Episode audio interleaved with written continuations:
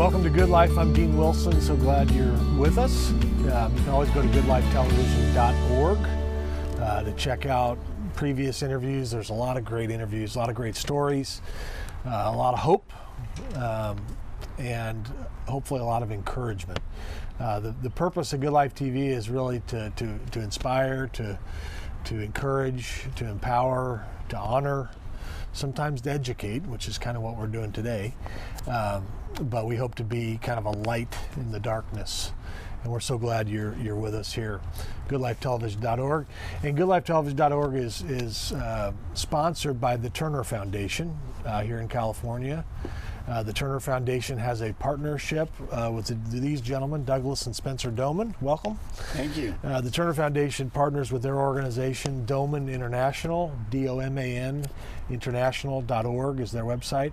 They help special needs children uh, and the families of special needs children, um, and they help them with a roadmap on how they can best help the child uh, be the best they can be, develop, thrive, uh, you know, move forward. They they they give them the plan. They help them, and they've helped our family, who has a special needs child, over over 17 years. So we go we go way back. Um, on this show, I want to specifically we want to specifically talk about Down syndrome. Um, I guess the name is trisomy 21 that some people use, but I think most people know it as Down syndrome. But um, some of the statistics we saw that you know. Uh, one in 700 babies born in the U.S. are born with Down syndrome every year. Um, between one in a thousand uh, around one in a thousand worldwide uh, Down syndrome every year, and and we we know that um, a lot of Down syndrome children, you know, just to tell the truth, are aborted in the womb, and um, and so what we want to talk about is Down syndrome uh, in terms of these children, how you help them, and the genius, the potential that exists uh, with so many of these kids. But talk a little bit about kind of your experience, it's a success story, kind of a, you know the road you've traveled with parents with a Down syndrome child. Well, if we go into the history of it, and now we go back um, to the 1950s and the 1960s, uh, when my father began his work, and um, their objective being that all special needs children should have the opportunity to become totally well as an objective, which was considered wild and radical then and is still considered to be the same. But now, after 30,000 families around the world, um, and uh, 60 years of experience, um, and having graduated many children to wellness, we know, of course, that it's a reality. Well, um, my father taught that and this is the true for the great majority of brain injury, that the the brain develops in the womb well. Um, and something happens. It can happen in the womb. It can happen in the process of being born. It can be after birth, where a child gets a disease that actually injures the brain, or a traumatic injury. A child walks across the street and gets hit by a car. Um, in all of these cases, it all started with a good brain that got injured. And even my father fell into the trap. Um, well, there are these um, children where the quality of their brain, right from the get go, isn't, you know, good enough. And um, when families came to us and we diagnosed them as being brain injured and then began them on a program of brain growth and development, that didn't include the Down syndrome children who were considered that right from the time of conception, the quality of their brains was not normal. Well, my father was wrong in that regard um, because, yes, there is a genetic difference in the brain, but otherwise, um, the brains of Down syndrome children are very much like everybody else's. And so, um, my father, after uh, being given a, a hard time, even by members of his own medical staff, decided, you know, why not give these children a chance and see what happens? Clearly, they have a neurological problem. Clearly, that's in the brain. And so, back in the 1960s, we began to treat these children, and we were shocked by how well and quickly they developed. And we realized that we were wrong, um, that. Uh, despite the genetic problem these children have, they had great potential. And then we began to graduate these children to wellness.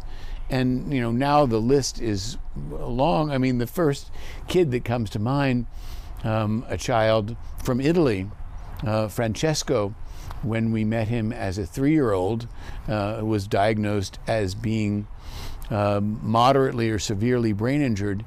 Um, Francesco followed our program. He was an early reader. And uh, Francesco had Down syndrome. Right, of Yeah, course, yeah. of course. Yeah. And um, uh, you know, by the time he was six, uh, parents said he's ready to go to school. And you know, we're very conservative about the children we graduate. We want to say this kid is well; he's always going to be well, and so we don't want to let a kid go unless we feel hundred percent. Um, the parents said no, he's ready, and um, they stopped the program and put him into school.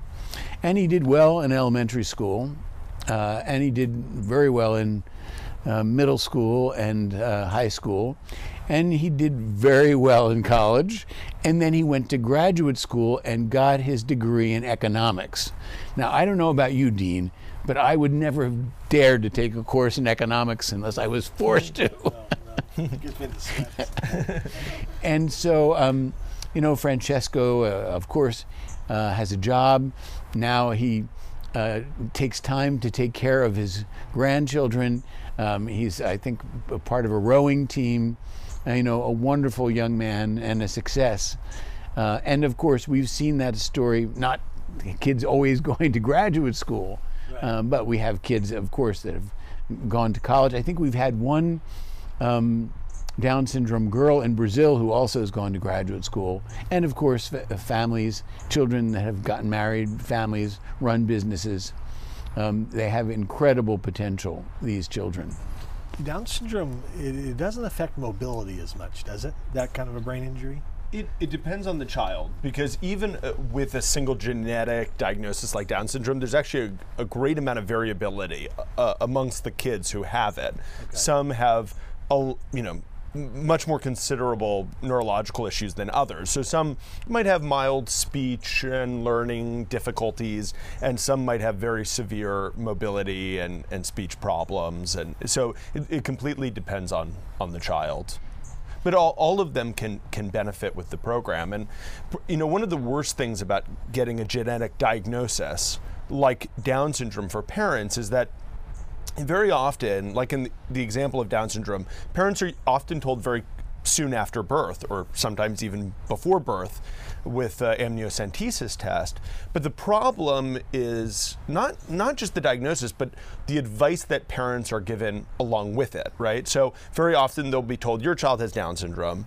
Uh, your child will never live a normal life. Your child will never be successful in school. Uh, so you know just kind of prepare your child for a life of you know uh, you know not not being able to go very far.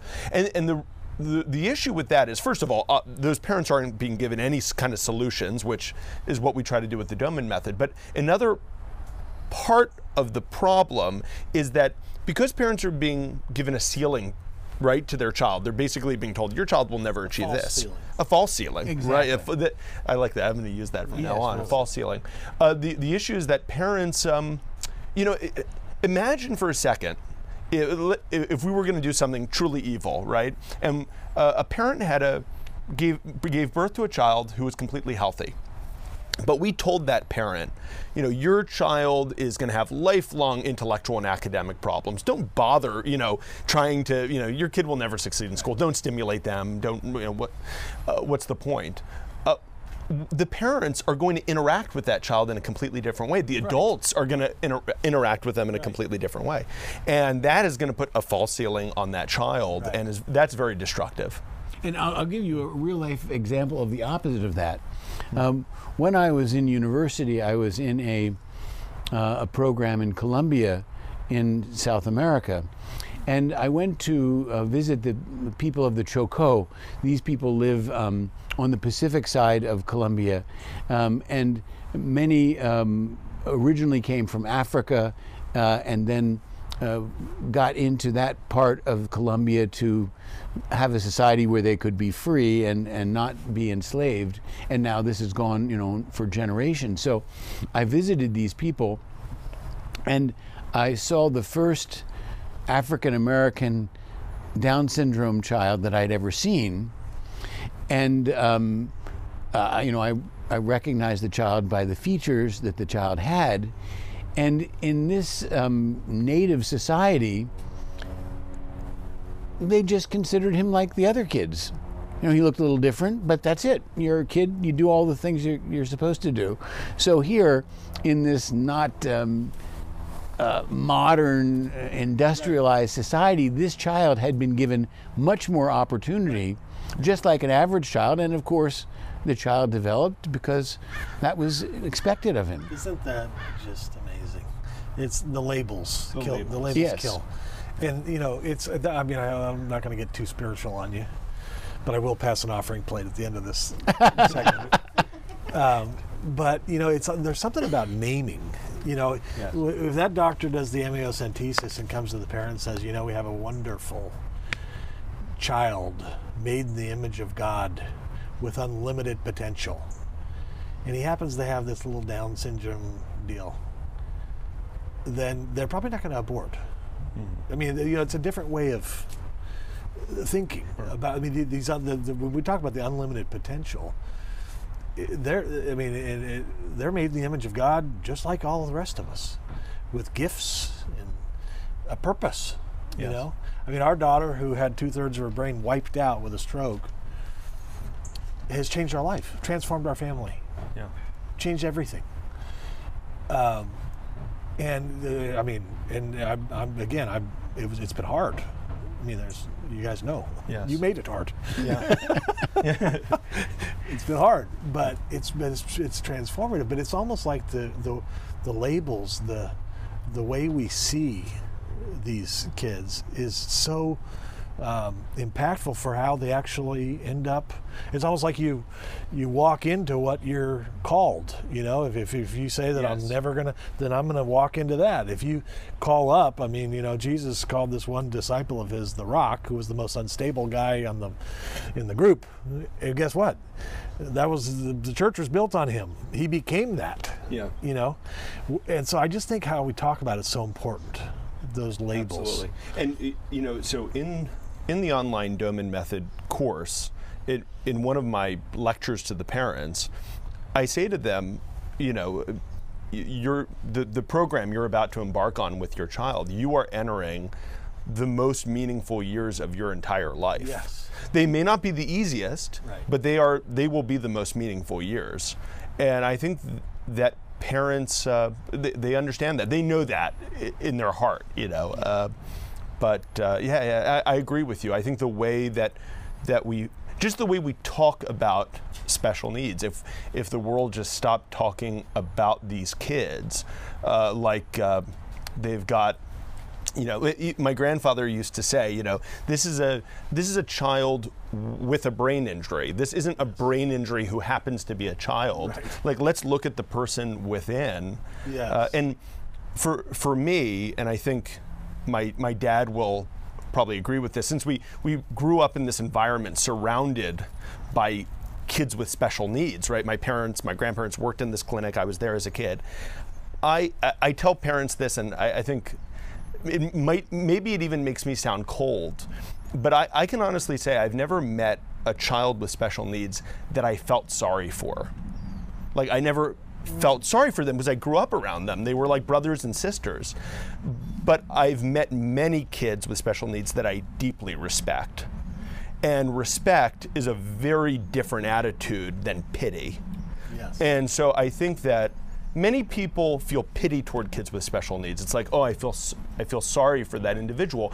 But the the truth is that feeling sorry for someone you know, that alone is not going to uplift them. Right. But respecting someone truly for who they are, that's uh much more uplifting, I think. Who they are and who they could be. Exactly. Yeah.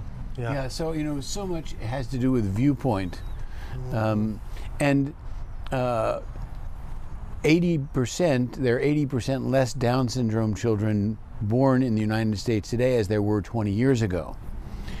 And uh, obviously, every parent has to make their decision. But when you see uh, a child that comes to us, um, you know, not able to move um, at 12 months of age, and that same child at the age of three is walking and reading children's books independently, which you can see on our YouTube channel, right? Yeah, absolutely. Um, so this is we're not making this up, and it's common if we can get a Down syndrome child as a baby, 12 months, 14 months, 18 months, we can often get that child reading independently, which is a function of the cortex, the highest part of the brain, the part of the brain responsible for human intelligence, by the age of three.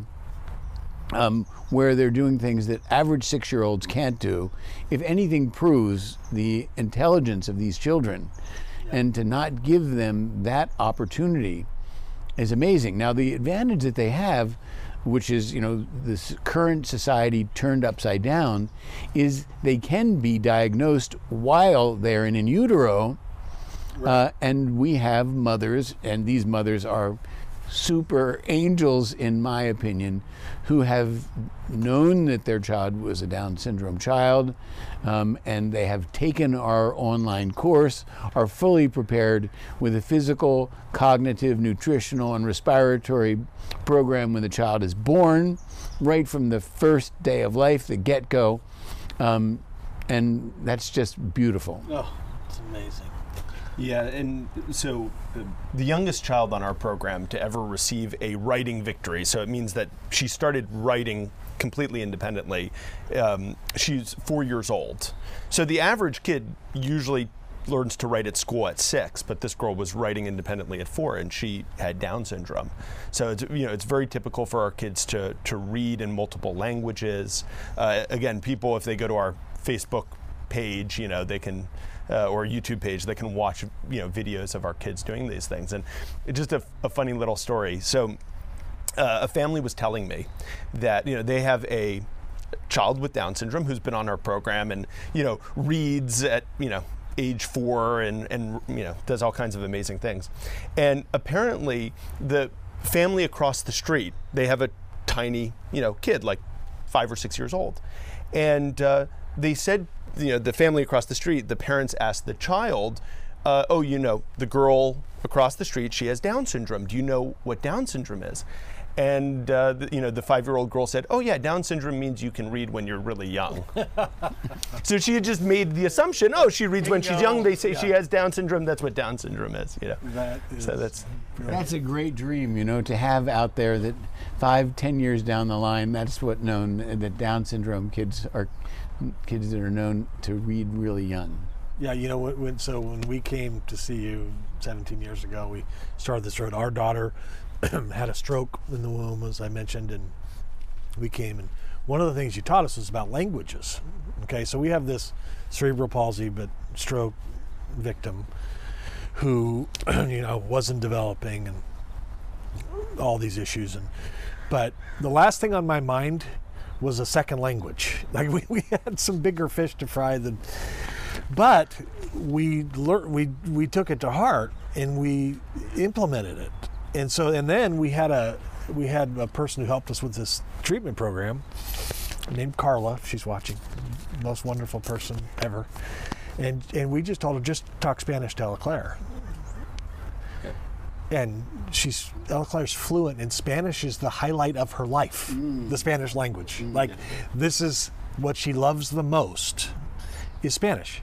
She does we pay $199 a month and she has unlimited video classes with teachers in South America doing Spanish. Hmm. And she's brilliant and her accent's perfect. And it's given her this thing. I mean, that story reminded me of this. It's not Ella Claire. Eh, she's we call her the maestra. you know, and and and I think that you guys just opened the, the the door, I guess, for us and thousands of other parents to know what's possible. Yeah, and like, just taking that example alone, you know, many parents are told don't speak to your children in multiple languages. Don't talk to your kids in multiple languages because it will confuse your child. You know, and kids, parents of kids with special needs are told that even more, you know, than than uh, parents of, of well kids. But um, that that's terrible advice. There's no scientific evidence to support that you know, speaking to kids in multiple languages is problematic. In fact, any study that's ever been done shows that bilingualism, multilingualism is a great, great thing, uh, you know, in terms of academic performance and understanding. And Right. so sometimes there are these, it, it just goes back to the whole conversation about myths that exist, really keeping kids with special needs in their, you know, kind of keeping them in a very bad place. When and once we can dispel these myths, then uh, Right. we realize they're capable of so much more. That's amazing. I I think you kids um, told me this joke. So, what does bilingual mean? Speaks two languages, Two languages. Okay. What does trilingual mean? three languages. Um, and so, um, what does um, monolingual mean? One language. And my kids would say, "No, American." you know, good. Very good. and um, and so you know, of course, you know, we're an international organization, so we have families all over the world, and uh, we have a center in India, and it's expected in Indian society, as it has been for thousands of years, you're expected to speak two, three, four languages. I mean, it's It's not exceptional. That's normal. That's you normal, know. yeah. If you only spoke one language, you know, you, you know, people would think there's something wrong with you. You know. And So, I like mean, the there are Swiss, countries you all- know, yeah. everybody thinks what's different about the Swiss, you know? They speak two, three, four languages. Wow. And we all could if we were given the opportunity. And the more languages you speak, the easier it is to pick up a third, fourth, um, or And- more language. And for kids with language difficulties, uh, learning multiple languages gives them more ways that they can communicate with the people around them. Which, uh, so, it, because if you, if you're limited to one language. Uh, Things can be more difficult, but if you, uh, for example, if you speak just, if you can speak English and Spanish, you now have two languages to choose from, right? So, and, and it might be easier to say a specific word in English than the translation in Spanish. So, it, it gives you more options, and Yeah. giving more options in life is, is a good thing. Yeah. I eh, you know I don't want to generalize or stereotype or eh, I want to be careful with that. but- But I have to tell you, some of the Down syndrome kids that I've met are the most. Donna's nodding over there. Brilliant. I mean, joy. The Yeah. just the beauty. Yeah. You know, and and, and and in some cases like the simplicity no filter you know just and it's it's so refreshing like it and i just think you know if if if you're entrusted with a child of god who who you know is made in the image of god who happens to have this down syndrome diagnosis you know there's a reason and it can be life changing and you can change the child's life by giving them the best shot and that child's going to change your life. I mean it's and that's one of the things that has happened to us and i want to say because i didn't hear that message when we took home our newborn special needs child. It was like you know this was bad bad, bad you know there was nobody saying this is going to change your life. This might be one of the best things that's ever happened to you now, I'd probably thought they were crazy, but uh, it'd have been a good message to hear. This is true and beautiful. and beautiful. Thank you, guys. Awesome. See you next time. What a great way to close.